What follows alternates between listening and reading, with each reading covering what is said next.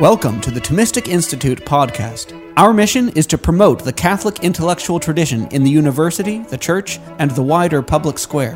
The lectures on this podcast are organized by university students at Thomistic Institute chapters around the world. To learn more and to attend these events, visit us at ThomisticInstitute.org. Stoicism is something that has become popular again. Uh, there's uh, the, the Daily Stoic, which is a Twitter site.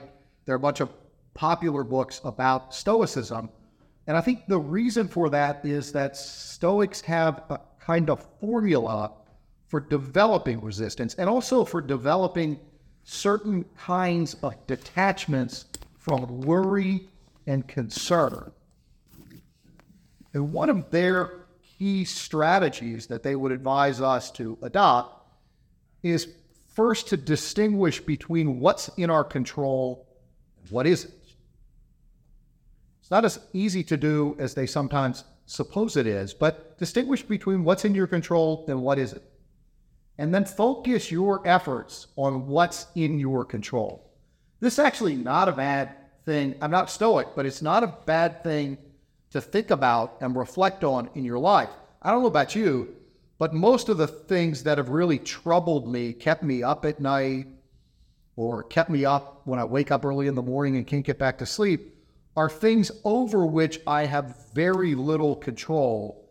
And many of them are fictional worries, worries that I've kind of concocted in my head about things that I'm fearing that if I'm actually being rational, there's very low chance of that happening. But because it's a possibility that somehow emerged in my head, I get fixated on it and start to think about ways to anticipate it or minimize it. Reflecting regularly on what's in your control and what isn't, and trying to focus on what is for the Stoics is the first step toward developing a kind of freedom from being controlled by other people and external events that are not in your control. The resilience comes in for them in being prepared for whatever comes to you or happens to you. So there are these beautiful passages in Epictetus where he says, okay, if this happens, then you will exercise patience. If this happens, you will exercise kindness. If this happens, you will exercise prudence. So thinking about character traits, virtues, as being geared toward responses to evils that come your way. Evils that come your way, and I speak very broadly in the Stoic too about evils. These are things that are unwelcome that come your way. It doesn't mean that there's someone actually doing evil to you. It could simply be an event. Prepare your soul to be prepared for whatever comes your way and realize that no matter what comes your way, what's in your control is the response that you take to what happens to you. And the Stoics think if we can focus on that, if we can focus on being prepared to respond to whatever comes, we can become detached from the adverse effects of the consequences of what happens to us. That's a very short, they have all sorts of other strategies. Like imagine all of time and your place within it. Imagine all of space and your place within it. And then think, relatively speaking, how insignificant are the things that trouble you and be freed from worry over them in the larger context of space and time. There's a danger in that, right? That might have made you a little uncomfortable as I was describing that. There's a danger in that because you can come to think about matters, or you can come to think that your role is not significant at all. But that's not what the Stoics would have us do in developing resilience. We have all sorts of obligations, things we are called to do through work, through family, through friendship, through church, as being members of our society. The Stoics thought that all of these relationships that we had to various kinds of community determined our duties. And we needed to focus on those, but we needed to focus on those in a way that, in a sense, left the consequences up to providence, as they called it. And they explicitly invoked providence. So, realizing the relative insignificance of your place in the whole drama of humanity and your place in the whole cosmos, for the Stoics actually should free us up to do what we ought to do here and now in this time and place. Still, there are, I think, limits to the Stoic vision. And I want to mention two. One's a One's a limit, the other is a possible pernicious result of following Stoicism. And I think it does show up in pop Stoicism much more than in classical Stoicism. Stoicism, as I mentioned, we have duties, we have things that we have to do. But Stoicism as a way of life is somewhat more about avoidance of evil than it is about the pursuit of good. It's about being prepared to detach yourself from the bad things that are coming your way so that you can have what they call imperturbability, not being adversely affected by things. But I want to suggest, as I turn in a moment to Aristotle and Aquinas, that happiness itself is much more than the mere avoidance of evils and being at peace. The second thing that can happen if, and this I think shows up in contemporary Stoicism, in its in its therapeutic guise, we can become focused on self-protection to the extent that we actually fail to do the things that we need to do for others in our midst. So if Stoicism, and there's a there's a, a strong element in the contemporary, in some branches of contemporary therapeutic response to anxiety that wants to say, just take care of yourself, just make sure you're fine, only do the things that you know that you could do. There's some wisdom in that, but it's a limited wisdom. And my worry is that that can become pernicious if our whole philosophy of life becomes about self protection. if it becomes about self protection, then when you need me to do something as a friend or as a family member or at work or on a team or as part of a theater group, I'm more likely to say, no, I can't do that because it might take me out of a zone where I'm comfortable, where I feel protected. Again, there's something to the importance of being protected, making time, for yourself not being overcommitted.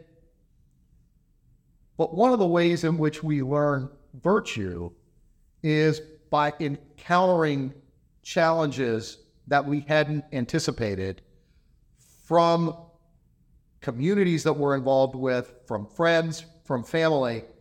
And we have to actually call for resources that we didn't know we had and hope that we can develop them.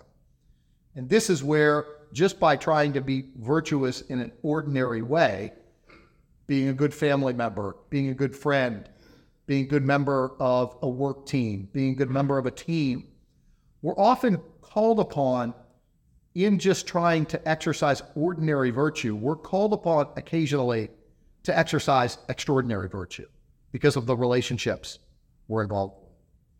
Aristotle and Aquinas and Dante recognized this. Let me move over to Aristotle and Aquinas.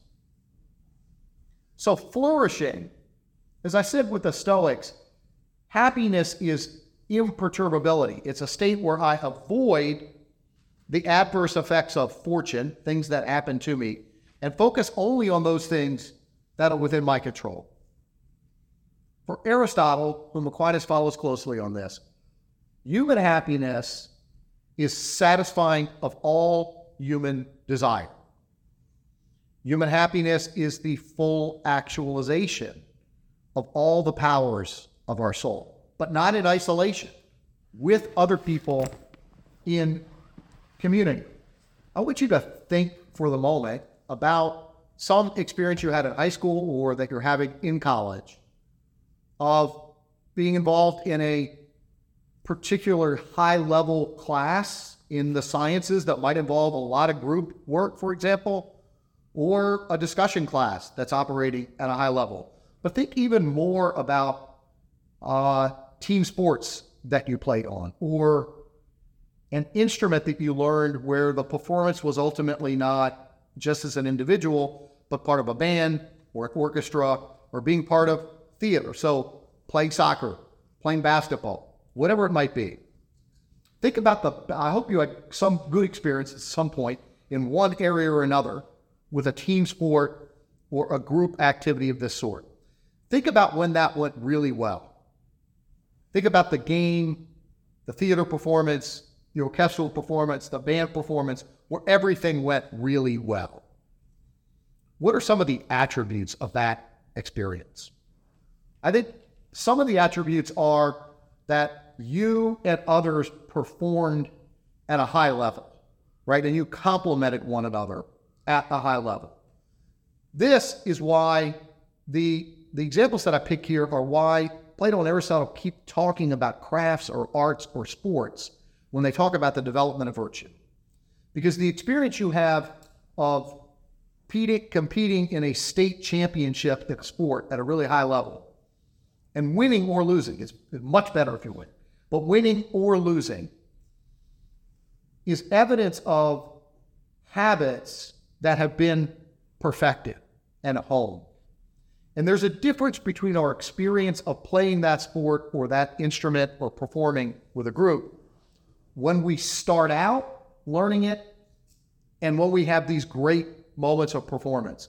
When we start out learning it, it's rote. Right? You got someone saying to you, no, you're not holding your fingers right on the keyboard. Go back and do that again and do it 30 times properly. Or if you're learning to play basketball, you got to learn how to dribble. Then you got to learn how to dribble with your head up. And then you got to learn how to dribble with your head up while running. And then you got to do that with people defending you and players on your team asking for the ball. Early on, you have to be very conscious of what you're doing, right? If you're learning to play the guitar or the violin, you have to be very conscious of how you're holding your fingers. You are also conscious of the time that's involved in this. It's repetitious, it's tedious, it can be boring. When you move past the stage of engaging in practice to actually having some expertise, notice what drops away. If you're in a game or a concert performance, you can't consciously be telling yourself what to do. If you're consciously telling yourself, okay, execute a crossover dribble here and throw a bounce pass to a fellow teammate who's breaking through the basket, by the time you say that to yourself, the ball will be stolen and scored at the opposite basket. Similarly, if you're performing with a musical instrument, you can't be saying to yourself, hold your fi- you're way behind the rest of the group already. You lose self consciousness in those moments of excellent performance. You also, in a sense, lose track of time. Right? This is the difference between a really good class where you're engaged and a class where you're looking at your watch. Please don't look at your watch right now. Where you're looking at your watch every 30 seconds thinking, when the heck is this going to end? So, those experiences of the actualization of powers, of capacities that we have at a really high level with others and who of us wouldn't want to go back to that game, that performance, unless you've moved on to higher level games and performances? Who of us wouldn't want to experience that regularly? Aristotle's advice to you, if you want to figure out which activities you want to devote the most time to, and if you want to have a, an intrinsically meaningful life, devote yourself as much as you can to activities that are intrinsically worth doing with others, where you lose yourself and you lose a sense of time because the performance is so high and your enjoyment is so high. The other example that Aristotle likes to turn to that works for this is friendship. Right? Friendship, we don't, if we've got real friends and not merely instrumental friends or friends of pleasure, when we're spending time with our friends, we're not thinking, what am I getting out of this? And we're sad to see the time end. We lose track of time, we lose track of ourselves in spending time with our friends. This is for Aristotle a key to happiness. Happiness is about engaging in activities that are worth doing for their own sake. That is activities you would do no matter what else comes out of them. Our lives are largely dominated by instrumental activities, things that we do because we have to do them to be able to do something else. Tocqueville has a rather chilling, Alexis de Tocqueville, the great French commentator of America, has a rather chilling observation about Americans, and this was in the mid 19th century, who he says are, um, are sad in the midst of their abundance.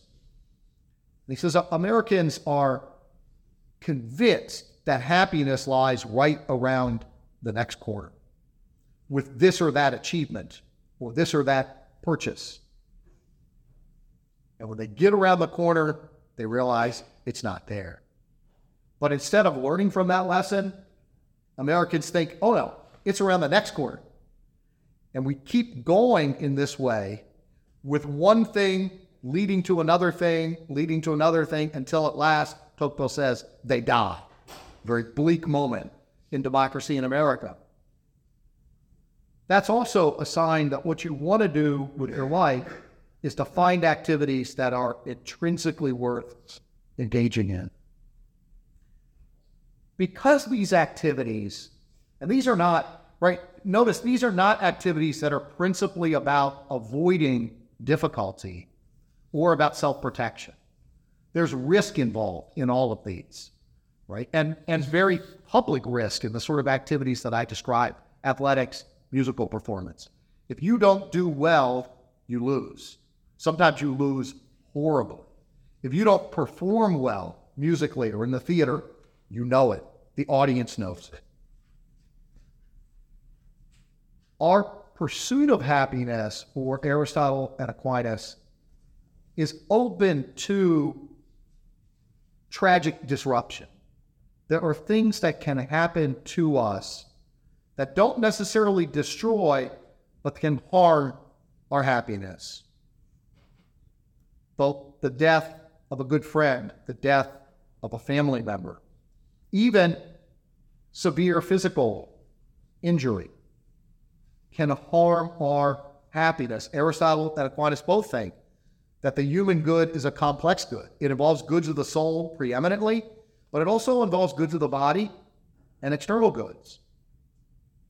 Aristotle and Aquinas both say that in response to tragedy, the virtuous person will bear up nobly. So the virtues, in a way, are more important to us in tragic circumstances of loss and harm than they are at other times. But the mere exercise of virtue there doesn't do away does it eliminate or erase the sense of pain, the suffering because of loss or harm that we have suffered? For this reason, and here I will make a transition to uh, to Dante and Ulysses. Aquinas makes the argument that courage itself is most properly about endurance rather than attacking. So you can think of courage in war, which is Aristotle's primary example of the exercise of courage fighting to defend your country in war. And knowing when and where and how to attack and doing it bravely is a high mark of courage for Aristotle and for Aquinas. And there are occasions where Aquinas says, we are called in the encounter with evil to pounce on evil courageously. But Aquinas thinks that it's a higher mark of courage to endure rather than merely to attack. He's thinking of circumstances where attacking is not going to do much good, right? He's thinking of cases where I encounter what he says to be a superior opponent, especially a superior evil opponent. If in this case, enduring is a greater sign of courage. Why? Because in the moment when I attack, it's instantaneous. And I can attack and then I'm done. Maybe the attack takes a long time, but then it also might involve this other element of courage called endurance. But think about someone who's taken as a prisoner of war and tortured regularly over many years. What's the courage there relative to that person when he or she was in battle and just attacking the enemy? I think Aquinas is right about this. There's greater courage involved in the simple endurance that lasts years or decades of being tortured and not giving information to the enemy. Aquinas, you'll not be surprised to know, is also thinking that his model for courage is not the warrior fighting on the front lines of battle, it's the martyr. And the martyr does not attack, the martyr endures. And the martyr's activity for Aquinas is to cling to the good in the face of horrifying evil and opposition.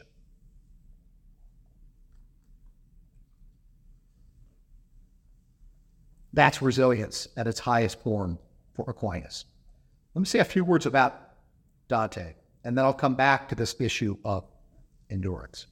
So, Ulysses, character in the Iliad and the Odyssey, is involved with constructing the Trojan horse. He's actually put into a place in hell where the fraudulent are, the deceivers. But Dante doesn't focus upon his crafting the deception of the Trojan horse. He, in fact, invents a whole new story about Ulysses that the poet Alfred Lord Tennyson in the 19th century wrote a poem called Ulysses, which is a, just an expansion of, of Dante's few lines in the Inferno. That poem ends with Ulysses as an old man, bored, reigning in Ithaca, ready to go out and have a final adventure with his men. And the final line to strive to seek, to find, and not to yield.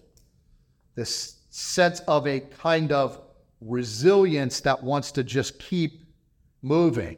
Remember, I said earlier that the Latin term means to jump back or to recoil or to recover. It means to take the hit and keep going, right? Survive and advance as one of the great ESPN 30 for 30s, as it is a title. Survive and advance, take the hit and keep going. This is what Ulysses does. This is what he does in the Odyssey. He takes hit after hit from people he meets and from the gods and keeps moving, trying to get home. Well, Dante and Tennyson imagine him home and getting old and bored and wanting to go back out seeking adventures. Here are a few lines from Ulysses. Dante leans in with desire, and that leaning in with desire is later described as a kind of love or honor. Dante admires Ulysses, who's in hell. And we need to figure out what he admires and what he needs to be worried about with Ulysses, because there are some significant similarities between Ulysses and Dante. Nothing, Ulysses says when he emerges from his flame, in the 26th canto of the Inferno, was able to defeat in me the longing I had to gain experience of the world and of the vices and the worth of men. I gathered my comrades, brothers, I said, O you who having crossed a hundred thousand dangers to reach the west, on this brief waking, time that is still left unto your senses, you must not deny experience of that which lies beyond the sun, of the world that is unpeopled, Consider well the seed that gave you birth. You were not made to live your lives as brutes, but to be followers of worth and knowledge. And they attempt to go out, and they actually have a glimpse of Mount Purgatory, which is where Dante will be soon after he exits the Inferno and heads up uh, the Purgatorio. And, and Dante and Ulysses are parallel in that way that they both see Mount Purgatory but they get caught in a whirlwind in the sea. Their oars become as wings, and yet they can't escape. And this tide pool overwhelms them, engulfs them, and they drown. Ulysses, this little story of Ulysses, is the story of a tragic hero and a tragic quest in the middle of the inferno. The oars that become wings, Dante speaks of his poetry repeatedly as wings. Both of them see Mount Purgatory. Dante's always talking about being on a journey, just like Ulysses. What's the warning for us in Ulysses? Why is he in hell? Well, he's in hell because of the fraud. But Dante focuses on this story. And this is a story of admirable resilience, in a way, right? Of someone who, even in old age, didn't just want to rest on his laurels, but wanted to get back out there and have new adventures, to take on the greatest risks of traveling beyond where any human beings had ever gone. What Dante is pointing out as a vice in his construction of this new story about Ulysses that follows after the Odyssey, some years after the Odyssey, is that Ulysses represents resilience as simply pursuing more experience for its own sake. It's experience for its own sake without limits that Ulysses represents for Dante in the Inferno.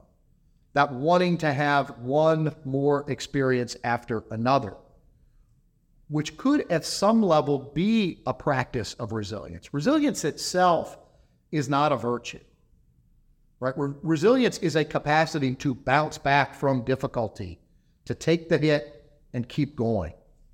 Resilience is necessary for virtue. But resilience is also necessary for certain kinds of noble evils. The desire simply to have more experience for its own sake. What's missing here? What's missing is the type of journey that Dante himself will continue on after he leaves Ulysses. It's not the journey just to have more experiences of these people in the underworld or the people in purgatory or the people in heaven. It's a desire for experience that is ordered to the highest good. So that resilience matters most and it becomes a virtue when it's ordered to proper human happiness, which is about activities that are worth engaging in for their own sake, and happiness as finally understood as ordered to the highest good of all. So, the type of resilience that Dante learns to exercise, and this indicates that he's tempted by Ulysses' model of resilience, a model that would just be about journeys and writing his poetry about the new people that he's met. But it can't be just about relating these isolated stories. It's got to be about how the people we encounter, the experiences we have, are ultimately ordered to God and life everlasting. And that's what Dante exercises in numerous ways. And let me just give uh, a couple examples of this. Uh, Dante has to exercise resilience. I mean, when he's first outside of uh, outside of hell, he faces certain animals who represent certain vices and he falls down. He has no endurance, he has no resilience. And in his being tutored by Virgil through uh, the Inferno and Purgatory, he builds up resilience and strength so that as he goes, he becomes stronger and stronger and is able to make the ascent up purgatory and into paradise. The other way in which he embodies resilience is questioning. Dante never stops questioning. And there are frequent moments when Virgil will read his mind when he feels like he shouldn't ask a question. And Virgil will say, Go ahead, ask the question. This is an indication, and this is particularly important for most of you since your primary calling right now is to be students. And your calling in every point as Catholics is to be learners, is to become more and more educated and more and more wise. The only way you do that is by continuing to ask questions. Not in a skeptical, doubting despairing way, but in questions that are rooted out of a sense of increasing wonder at the marvels you find around you in the created world and the individuals whom God has put into your life. Um, uh, a Jesuit philosopher, Bernard Martin, used to say that the mark of an educated person is knowing how to formulate the next relevant question. It's not just knowing a lot of things or a lot of facts, although in certain circumstances, to be able to formulate the next relevant question, you're going to have to know a lot. Right? If you're doing a high level science, eh, particularly that involves experimentation, you've got to know a lot. You can't just walk into a lab and start asking questions. The next relevant question is going to be come from someone who knows an enormous amount. But it's not someone who says, okay, we're done now. That's it. And even if you have exhausted, in a relative sense, this area of knowledge, you've got questions about how this fits with other things you're learning, how this fits with how you're living, how this fits with how you are as a friend, how this fits in your living out the sacramental life of the church, how this fits with your prayer life. To be always formulating questions, not merely for the sake of knowing one thing after another, but for knowing how the parts of what you're studying and the parts of your life fit together under divine providence. That's what Dante's discerning. He's learning theology, he's learning philosophy, he's learning from the examples of all these souls, but he's also learning ever more deeply what providence has laid out for him in all these people who have been part of his life and in all the learning he's engaged in. And the reward of that is ultimately a vision of God, the direct vision of God. In the second to last canto, Dante's with St. Bernard learning about Mary, and he voices doubts there about the justice of salvation in the second to last canto. And Bernard says, no, fine, raise that question. Here's what you need to understand. I can only tell you so much, and it is a mystery, but the mind probes the mystery more deeply by formulating questions that are ordered toward understanding the true, the good, and the beautiful. Thank you. Thanks for listening to this lecture on the Thomistic Institute podcast. The generosity of people like you makes this podcast possible.